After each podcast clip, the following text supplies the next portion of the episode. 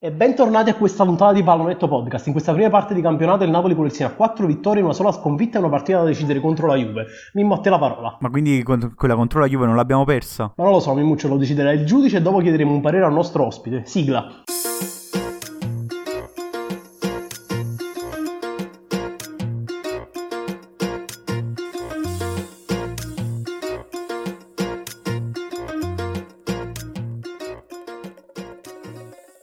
Allora, ecco con noi il nuovo ospite di questa puntata. Con noi c'è Alessandro Zimmaro direttamente da... Da Ginevra, ragazzi. Con uh, tanta passione e tipo per il Napoli e tante astemme. Eh, Zimmaro, infatti oggi mi... è stata una partita bella tosta questa del Napoli, no? Lasciato... Ma dai il tempo Comunque... al nostro ospite di introdursi, Mimmuccio. Grazie. Prego Alessandro, ingegnere. Uh, vabbè, ciao a tutti, chi, um, dovreste conoscermi tutti quanti, come Zimmaro chiaramente, e tutti sapete quanto io sono tifoso del Napoli, quanto gli astemmo, mi sono calmato un po', eh, rispetto al passato gli astemmo meno su Facebook adesso, prima era più sì, sì. una tortura per tutti quanti. Però comunque no, l'arbitro resta sempre il tuo... L'arbitro resta preferito. sempre il mio bip preferito, sì. Cioè, lui è quello che va stemmato sempre, lui è la mamma ogni volta. Soprattutto doveri, poi è... i doveri di Bello sono sempre il top de- delle mie stemme. ah, perché purtroppo si sono ritirati arbitri come Airoldi, non so se te lo ricordi, mamma mia, quante ne ho nominate pure io. Mamma mia. Aspetta, chi oh. si è ritirato quest'anno? Eh, un, un bel po' di grandissimo. No, ah, quest'anno si è ritirato... Quello che stava famoso. al bar la settimana scorsa. Uh, mm, Adesso non mi viene in mente, quindi andiamo avanti. Uh, Alessandro, bene, dacci il tuo commento sulla partita come hai visto questo Napoli, questo Benevento Napoli che è stato questo derby campano che, che da zona ha provato a promuovere in tutti i modi, ma non lo so, mi sembra più una partita... Eh, il derby campano da zona ci ha fatto ogni volta, è questo derby campano che quando l'ha detto io ho detto ma che derby, cioè, ma, ma quando abbiamo fatto tre partite nella storia contro il Benevento, cioè, vorrei dire, non è che siamo la squadra più titolata del mondo, però derby contro il Benevento è anche un po' ridicolo nei nostri confronti, però vabbè, onore anche perché noi comunque l'odio fatto... ce l'abbiamo verso i pisciaioli e eh, anche verso quelli dell'Avellino. Vabbè, cioè, Esattamente. Salernitani sempre proprio odiati, diciamo, Ogn- odiati. ognuno, si prende, sì, ognuno sì. si prende le proprie querele, quindi se noi vogliamo analizzare quella che è stata la partita, io preferirei... Vabbè, non sarà una querela a fermarmi dal chiamare i salernitani pisciaioli, sappilo. Vabbè, però forse è una mazziata una verità.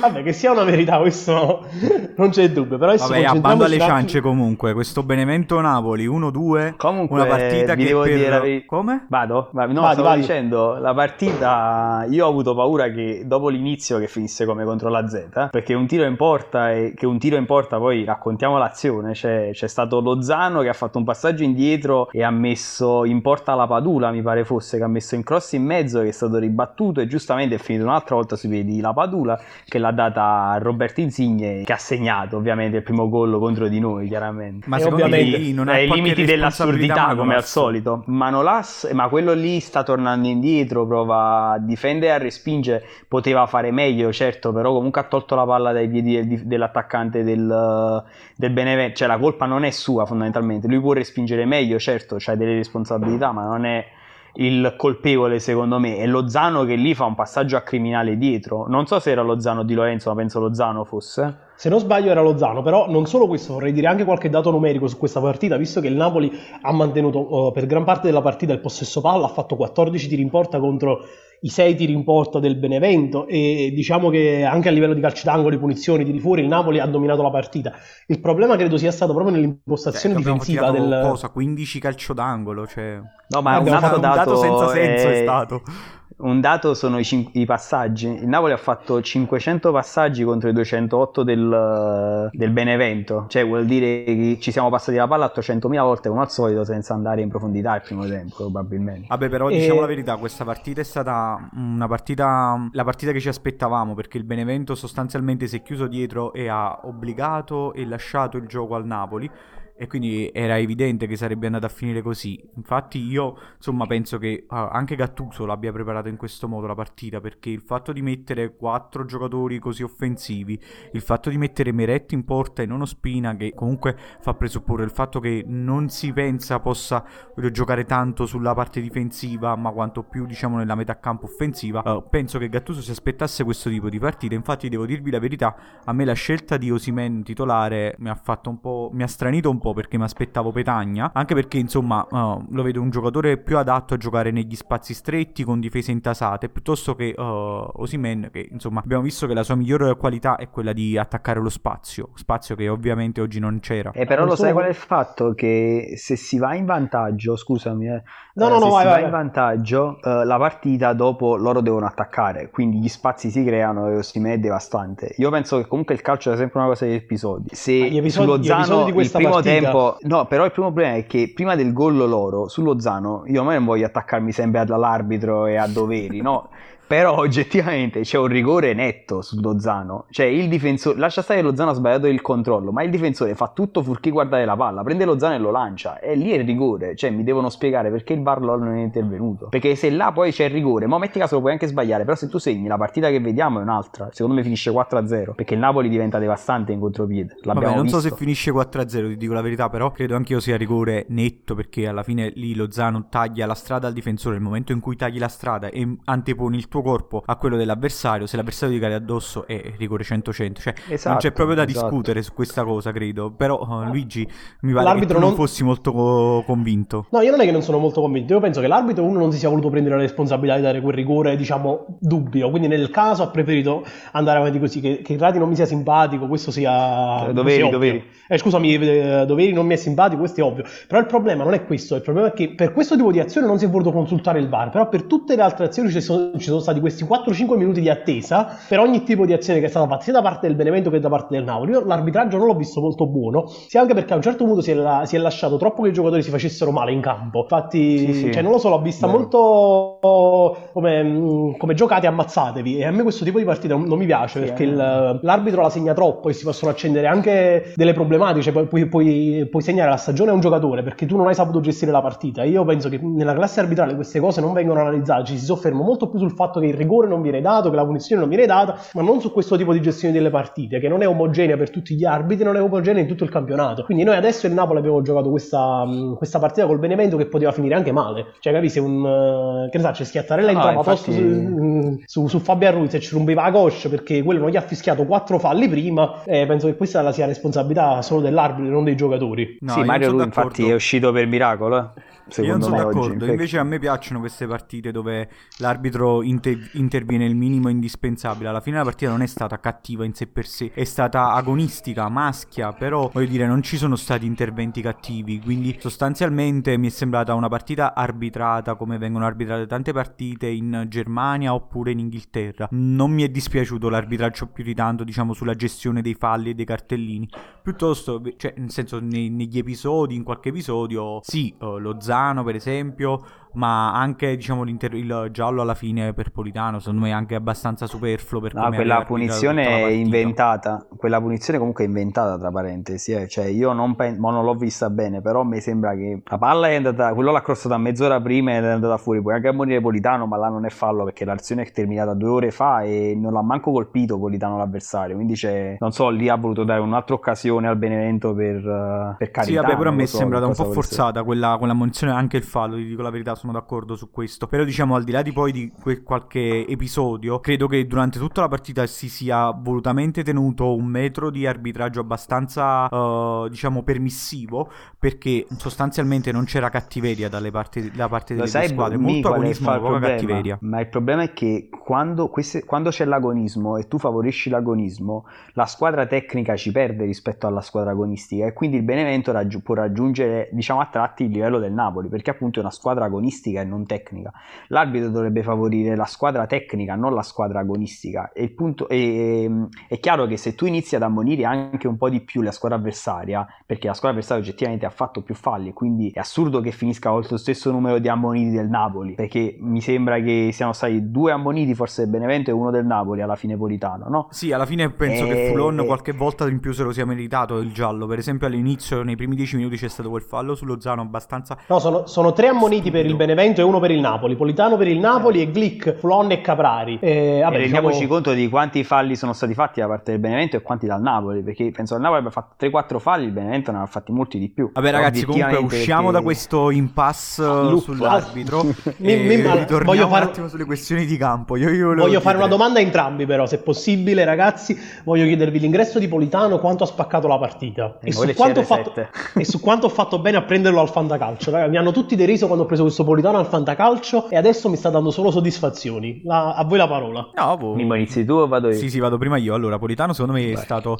uh, un cambio che ci voleva in quel momento, anche perché Lozano, diciamo, sulla fascia destra um, tende ad attaccare molto di più la profondità rispetto a quando è sulla fascia sinistra dove ha più opzioni, cioè magari rientrare sul destro e provare a calciare o a mettere il cross, uh, a differenza di quando è a sinistra dove ovviamente questa opzione gli è preclusa perché uh, passa sul piede insomma debole, quindi uh, in quel momento dove noi gestivamo molto palla nella parte diciamo offensiva avversaria di campo era evidente che voleva, c'era bisogno di, comunque di un giocatore che potesse offrire più soluzioni, sia andare sul fondo a crossare, sia rientrare e scambiare favorendo la sovrapposizione del terzino, cosa che puntualmente è avvenuta, infatti credo che dall'ingresso di Politano in poi Di Lorenzo abbia riacquistato una centralità nel gioco del Napoli e sia stato per un, penso per 15-20 minuti il giocatore che, uh, del Napoli che ha creato più occasioni in fase offensiva, quindi uh, cioè ottimo ingresso di Politano, non so come la pensi Zimmaro. No, no, penso che Politano negli ultimi 20 minuti sia un giocatore devastante perché è un giocatore fondamentalmente che fa delle sue caratteristiche l'agilità e poi gioca sul suo piede forte quindi può rientrare e tirare senza problemi pure. Ma proprio Politano poi dovrebbe essere anche un mezzo dovrebbe essere ambidestro se ricordo bene ma non ricordo perfettamente no però... no è mancino mancino. No è solo mancino ok mi ricordavo male. Vabbè e... ragazzi stiamo però, dando troppe giocatore... qualità a Politano. No è un giocatore che calcia bene fondamentalmente negli ultimi 20 minuti è un giocatore molto forte secondo me. Non è un giocatore secondo me da 90 minuti e questo è il problema perché secondo me è un giocatore che basandosi fondamentalmente sul dribbling è più forte quando la difesa avversaria è in uno stato atletico diciamo è più stanca no? e mm. quindi chiaramente nei contropiedi nel superare l'uomo è devastante. Infatti tant'è che il gol l'abbiamo fatto perché Politano ha superato l'uomo e ha messo una palla intelligentissima dietro a Petagna ovviamente ha segnato quindi nulla da dire. Per me Politano è stato un ottimo acquisto però è un'ottima sostituzione. Secondo me non è un giocatore titolare. Il problema è che Lozano è ancora a tratti quello il problema. Cioè, ci sono partite come oggi che non mi è piaciuto e altre partite dove è stato veramente bravo. Quindi bisogna capire chi è il vero Lozano ancora, secondo me. Ah, secondo me il vero Lozano è Gulam, che oggi è entrato in campo e non ha avuto neanche la forza di andare appresso a un pallone. Cioè, ragazzi, io, io a, Fa- a Fauzi gli voglio tanto bene, veramente. Non lo so, è, ormai è entrato nel, nella cultura pop napoletana il signor Fauzi, però secondo me in campo è un, è un panettone proprio. Cioè, è, è, entrato con la stessa pancia di Camille Click, eh, ha ma fatto un... Stava sei fine... Lobotka. Ma, alla fine secondo me lo sta facendo giocare proprio per questo motivo, per vedere se facendo due, tre, quattro partite riesce a recuperare un po' di ritmo, perché sembra veramente, non lo so, un giocatore da calciotto. È diventato eh. lentissimo, ragazzi, è incredibile, io non riesco a capire come sia possibile che sia così lento. Cioè, ma non, non, non solo lento nel, nel, movimento, ma anche lento nel ragionamento, anche quando ha preso la palla ed è andato vicino a quella bandierina a, a, prendere, a provare a prendersi quel calcio d'angolo, nelle azioni di dopo lui ha sì. semplicemente fatto, scelto la, la soluzione più, più difficoltosa per il Napoli, scaricando palla dietro oppure dando la palla un, uh, al centrocampo che comunque stava già un po' a terra invece di provare altre soluzioni. Ma non lo so, secondo me spero per lui che ritorni perché comunque un, un rinforzo a sinistra di riserve. Purtroppo Mario lui non può fare tutto. Cioè, capito? Non so, abbiamo Isai, c'è Isai, c'è Isai, scusa. Sì, vabbè, ma Isai è sempre limitato lì, cioè nel senso non è che stai parlando... Che gioca, meglio, gioca meglio sul suo piede debole che sul suo piede forte. Sì, eh, però nel senso... Non, ho notato non, questo. Non è che ti puoi fare 38 partite di campionato, più la, la Coppa UEFA, più la Coppa no, Italia... No con, eh, con l'alternanza di Sai Mario lui. Secondo me serve una terza opzione. E, cioè, capi, serve come il pane, secondo me. E io, capi, al pari del centrocampista, secondo me. Vabbè, comunque, detto questo, io vi voglio fare una domanda al quale risponderò prima io, perché ovviamente devo monopolizzare un po' qualcosa. No, Mimmo, figurati, noi lo, lo, sappiamo tutti che sei comunque una specie di dittatore. Esatto. Quindi vi dico, se, uh, il, voglio sapere da voi il vostro migliore in campo e il vostro peggiore. Inizio io e vi dico che secondo me il migliore in campo è stato ovviamente Lorenzo Insigne Insigne che si è caricato la squadra sulle spalle e dal quarantesimo praticamente è salito in cattedra e ha comandato qualunque cosa si dovesse comandare. Anche Gattuso a un certo punto che si era arrabbiato, non mi ricordo con quale calciatore, ha detto, cioè, sta troppo calmo mister, cioè calmi, siamo in vantaggio. E poi uh, invece il peggiore per me è stato, penso, Dries Mertens che forse merita un po' di riposo anche in vista insomma degli impegni futuri. La parola agli ospiti, io, io non sono un dittatore come te, okay, Alessandro, okay. a te la parola. Vado, vado. Allora, migliore in campo, vabbè, Insigne, assolutamente, c'è, c'è, poco da dire, ha fatto tutto e bene ha fatto, quindi non c'è nulla da dire. Vabbè, abbiamo pareggiato la partita grazie a un gioiello fondamentalmente che ha fatto e aveva fatto pareggio prima che era stato anche un bel gol Peccato che per quei centimetri visti dal VAR, no vabbè, centimetri, c'era una ventina di centimetri visti dal VAR in fuorigioco. Chiaramente lì ha funzionato, ma non voglio continuare le polemiche. e, uh, peggiore in campo, tu ci abbiamo parlato, cioè c'è ragione fondamentalmente su Mertens perché oggettivamente non ha fatto niente, però a me Lozano oggi non è piaciuto proprio, cioè non è che non ha fatto niente, Lozano è riuscito addirittura a far segnare l'avversario oggi, e perché ribadisco il primo gol l'abbiamo preso perché Lozano ha fatto un passaggio sciagurato all'indietro che penso fosse per Di Lorenzo, ma invece è stato un passaggio per la Padula. Inoltre ci sono state un paio di azioni dove non ho capito il colpo di testa dove lo volesse fare, cioè ha fatto una cosa che andava oltre il ponte in mezzo praticamente e non era un tiro in porta perché la porta era a destra e lui aveva, era andato dritto per dritto. E questo Quindi... si chiama tecnicamente a cavallimone, cioè questo è proprio un, questo è un gesto tecnico di, di testa, testa, agrumata, non so come la vogliamo definire. Io, Mimmo, guarda, lo sai, io ti voglio bene, lo so che tu ci tieni, ma se per me il peggiore in campo è stato Fabian Ruiz. Ha rallentato ogni tipo di manovra, cioè mentre gli altri possono sbagliare e fare degli errori individuali, Fabian Ruiz è sceso come sempre, come, come fa sempre con la Waller addosso e ha rallentato la, la partita. Il migliore in campo è inutile che lo c'è diciamo. C'è un odio Renzo, per Fabian, eh. Ma non è che c'è un odio per Fabian Ruiz, è proprio il classico giocatore che a me non piace come gioca. E quindi capi, quando gioca male, io mm, la, la, mia idea di calcio si scontra con quello che è Fabian Ruiz, come, come se due persone che hanno due idee politiche diverse si vedono per strada e si prendono a capelli. Cioè, se io gioco a pallone con Fabian Ruiz ci litigo per 90 minuti. Ah, boh, ma ti posso dire una cosa, questo dipende secondo me molto dal modulo su, con cui abbiamo giocato oggi. Perché in un 4-3-3 dove Fabian Ruiz forse non è costretto ogni volta a ricevere uh, la palla a spalle alla porta, però a 60 metri dalla porta, probabilmente può essere più influente. Infatti l'abbiamo visto nei momenti di partita in cui lui riesce ad attaccare la porta, è sempre decisivo nella scelta del passaggio. Cioè, secondo me, uh, quando è al limite dell'area... Uh, incide molto di più rispetto a quando può fare il vertice basso. Per questo dico, allora, se, gli diamo la, uh, se lo mettiamo in condizione di attaccare la porta, alzare la, alzare la testa e uh, diciamo, f- scegliere il passaggio, Fabian Ruiz diventa un giocatore, secondo me, di un livello superiore. Se lo mettiamo Vabbè, de- detto questo, mi muccio Fabian Ruiz. Sì, ma allora devi, devi, spostarlo dietro la punta, praticamente. Eh, ma guarda, non lo so se lo Ma sì, ma mettiamolo falso 9, Mimo, ma che dici? Co- ti dico una cosa, io lo vedo anche abbastanza bene largo nel 4-2-3-1, cioè nel senso se mh, nel momento in cui dovessimo fare un po' di turnover, io metterei per esempio Fabian Ruiz al posto uh, di Politano lì a, sin- a destra, magari Mi con piace più Zelischi là. Mi piace più Zelischi là. Zelischi Anche perché credo, è... ti dico la verità, il sottopunta uh, nel 4 2 lo, lo, farà, lo farà Elmas. Vabbè, Vabbè diciamo abbiamo che... buone alternative là, diciamo. Che abbiamo tanti giocatori che possono. Abbiamo anche Younes, eh, nessuno se lo, lo ricorda. No, no ma sta a Francoforte. sta... No, no è andato Younes. Sta a Francoforte. Sta no, Francoforte. Ragazzi, no. ragazzi, con questa rivelazione shock. Scusate, il nonno? il, no... il, nonno è stato minacciato anche dalla camorra di Francoforte.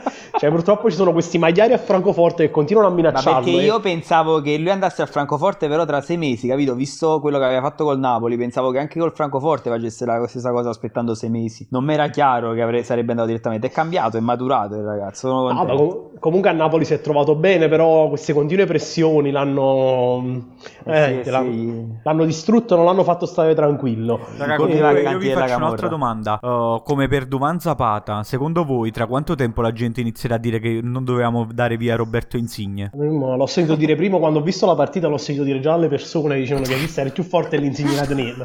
cioè chi si fa una partita contro una... Cioè veramente l'idea delle persone è che un giocatore gioca bene allora un Napoli non se lo evalua. Cioè io non, non, capisco, cioè la gente non si guarda il campionato intero, non segue la stagione, si vede che la partita e vuole giudicare. Cioè io non voglio prendere una sia con i tifosi del Napoli, con, con chi parla, con tutte queste persone qui. Noi viviamo di rimpianti, a Napoli andiamo a ripescare proprio Luigi Vitale, diciamo che è meglio di, di Gulam a sinistra. No, cioè veramente... No, no ma sicuramente qualcuno... Brutto, qual... Che brutti anni. Difficile, però la trivella di Vitale era la trivella di Vitale. Eh, era quasi quaresima, cioè stiamo lì a quei livelli lì.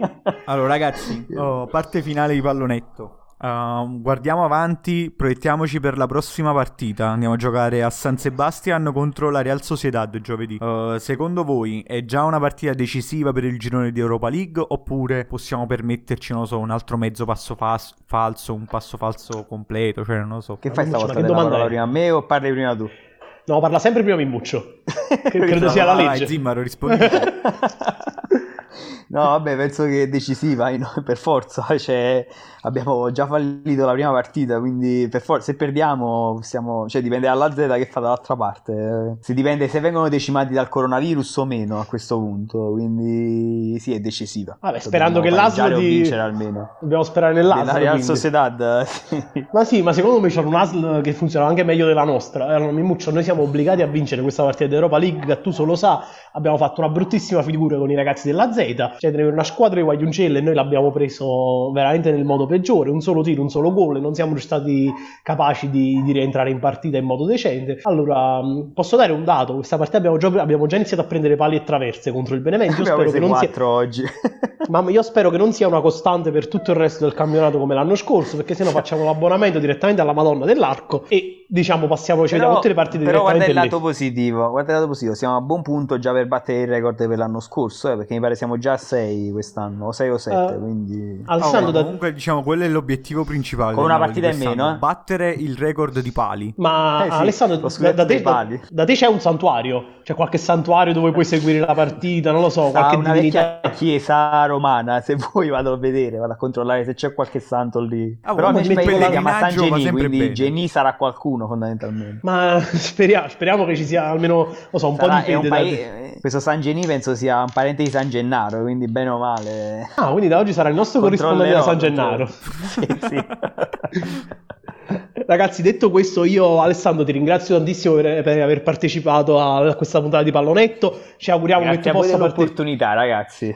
Noi ci auguriamo che tu possa partecipare ancora, che ci possa dire la tua e che possa essere, non so, come, come si chiama il professore di robotica che interviene su Radio Marte. Eh, uh... Tu sarai il, il, nostro professore di robotica che, che interviene su, diciamo su, così, su Pallonetto la prossima, volta che, la prossima volta che doveri arbitrare il Napoli o c'è uh, Di Bello, partecipo di nuovo. No, ma semplicemente... i miei top. Allora tu fa- sarai il nostro moviolista di parte, va bene? va bene. E detto questo, noi la prossima vi volta mi preparo, mi preparo gli schemi, metto in videochiamata e metto a far vedere gli schemi delle posizioni del fuorigioco. Possiamo iniziare anche a lanciare. Zimaro spoiler che diventiamo il nuovo Cerbero podcast e andiamo live su Twitch. Eh? Ma io lo spero, lo spero perché io i ragazzi del Cerbero li seguo. Quindi mando un saluto ai ragazzi del Cerbero e un saluto a tutti i tifosi del Napoli che ci ascoltano. Mimo, se vuoi chiudere tu. Forza Napoli sempre. Forza Napoli sempre, ragazzi, un bacione.